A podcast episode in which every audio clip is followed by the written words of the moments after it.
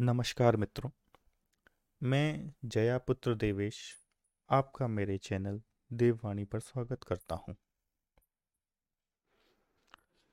पिछले एपिसोड में हमने ब्रेन वेव्स और वाटर एक्सपेरिमेंट की बात करी है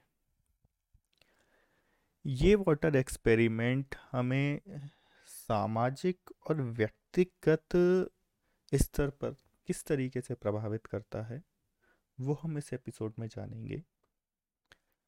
इससे पहले हम एक कहानी सुनते हैं।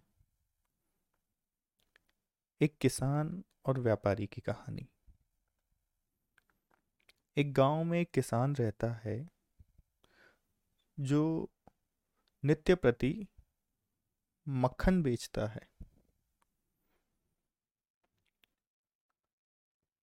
वह एक व्यापारी को भी नित्य ही मक्खन देता है। कुछ दिनों से व्यापारी को आभास होता है कि वह मक्खन के पैसे तो एक पाव के दे रहा है, लेकिन मक्खन जो है वो कम आ रहा है।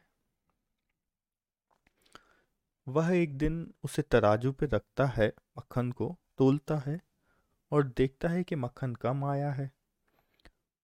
उसको किसान की इस चोरी पर क्रोध आता है और वह जाकर के राजा के पास शिकायत करता है कि, राजन, ये किसान चोर है, ये मुझे, मुझसे एक पाव के पैसे लेता है और मक्खन कम देता है। राजा किसान को बुलाता है और क्योंकि मक्खन कम है उसके सामने था तो राजा कहता है कि, क्यों ना किसान तुम्हें अब हम कारावास में डाल दें, तुम्हारी इस चोरी के कारण। किसान डर के मारे थर थर कांपने लगता है। वह कहता है, महाराज, आप जो भी न्याय करेंगे, वह मुझे स्वीकार है। लेकिन इसमें मेरी कोई गलती नहीं है। आप मेरे घर चलिए, मेरे तोल तराजू वज़न इनको देखिए, उसके बाद आप स्वयं निर्धारित कर लीजिएगा। राजा कहते हैं, ठीक है न्याय पूरा तभी माना जाता है, जब कृत्य के अलावा परिस्थिति पे भी विचार किया जाए। चलो, हम तुम्हारे घर चलते हैं। तो व्यापारी, राजा, कुछ उसके सैनिक सभी किसान के घर जाते हैं।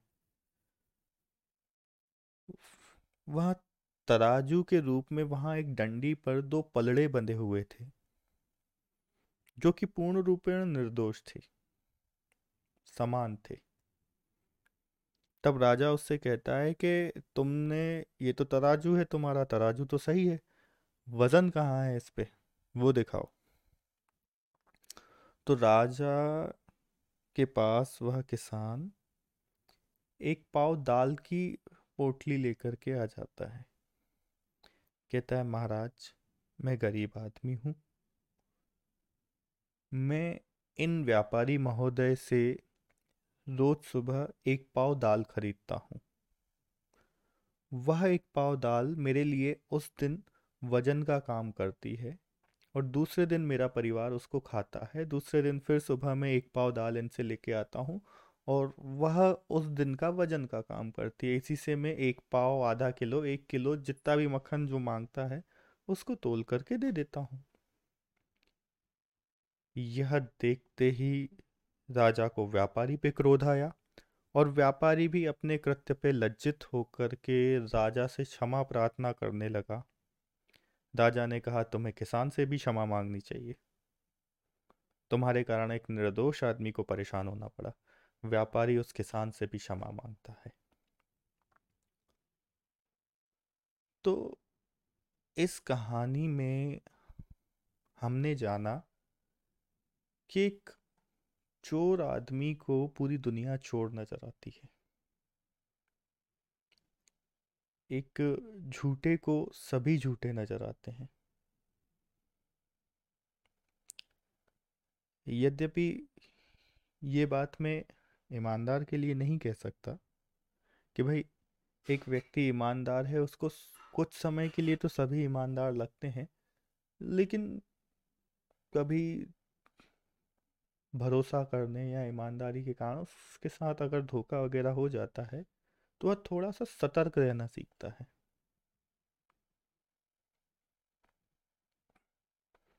और अब इस कहानी का हमारे वाटर एक्सपेरिमेंट से क्या लेना देना है, ये जानिए।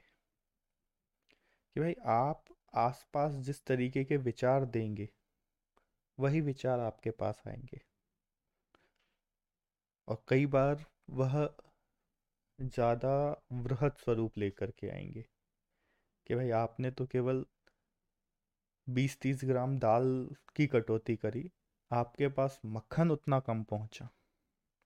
मतलब एक बेहतर चीज़ कम मात्रा में पहुँची। और ये बात केवल व्यक्तिगत मतलब केवल सामाजिक स्तर पे नहीं, व्यक्तिगत स्तर पे भी लागू होती है। कि आप दिन भर अपने आप से क्या बातें कर रहे हैं?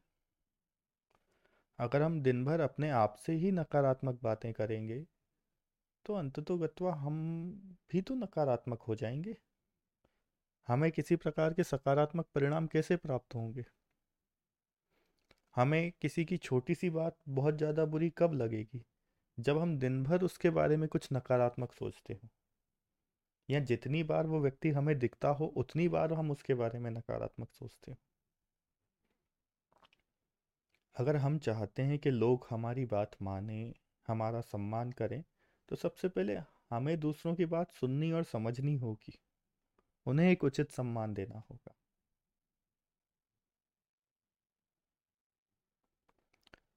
बेहतर होगा आप अपने जीवन को लक्ष्य की तरफ़ चलाएँ। जब आपकी व्यक्तिगत स्तर पर अपने आप से केवल लक्ष्य की प्राप्ति को लेकर के बात होगी। तो आप देखेंगे, आपके दिमाग में नकारात्मक विचारों की अपने आप कमी होती जाएगी। या ईश्वर का भजन करें। हरिर नाम हरिर नाम हरिर नाम केवलम। जिस भी ईश्वर को आप मानते हैं आप हिंदू हैं तो हिंदुओं के पास अनेक देवी देवता हैं जिनका भजन वो कर सकते हैं। आप मुस्लिम हैं, सिख हैं, ईसाई हैं तो अपने धर्म, अपने पंथ के अनुरूप जिनका नाम लेना है उनका नाम स्मरण करें। अगर आप नास्तिक हैं, आप किसी को नहीं मानना चाहते तो आप अपने काम पे फोकस कर सकते हैं, किसी महापुरुष जिसके चरित्र से आप प्रभावित हैं, उसके चरित्र का अध्ययन करें। कम से कम प्रतिदिन आधे से एक घंटा। तो आप देखेंगे आपका मानसिक स्वास्थ्य जो है, अपने आप बेहतर होता जाएगा।